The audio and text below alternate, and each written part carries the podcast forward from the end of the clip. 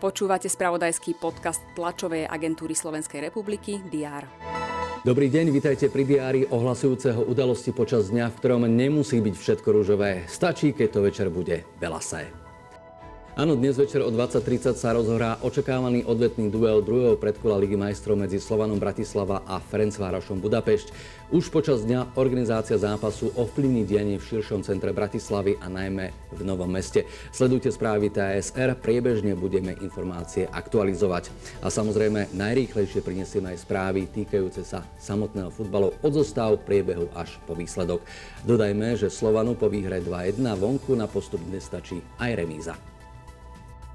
V jesenných komunálnych voľbách si v Prešove budú môcť vybrať z viacerých kandidátov na primátora alebo primátorku. K už oficiálne ohlásenej skupine uchádzačov sa dnes pripojí aj súčasná poslankyňa mesta a Prešovského samozprávneho kraja Zuzana Bednárová.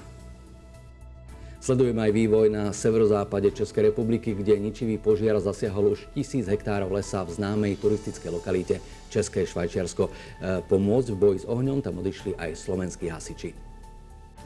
Je skvelé, ak možno informovať o tom, že personál i pacienti v nemocniciach budú môcť používať nové zmodernizované priestory. Takáto správa nás dnes aj s podrobnosťami čaká z Ružomberka.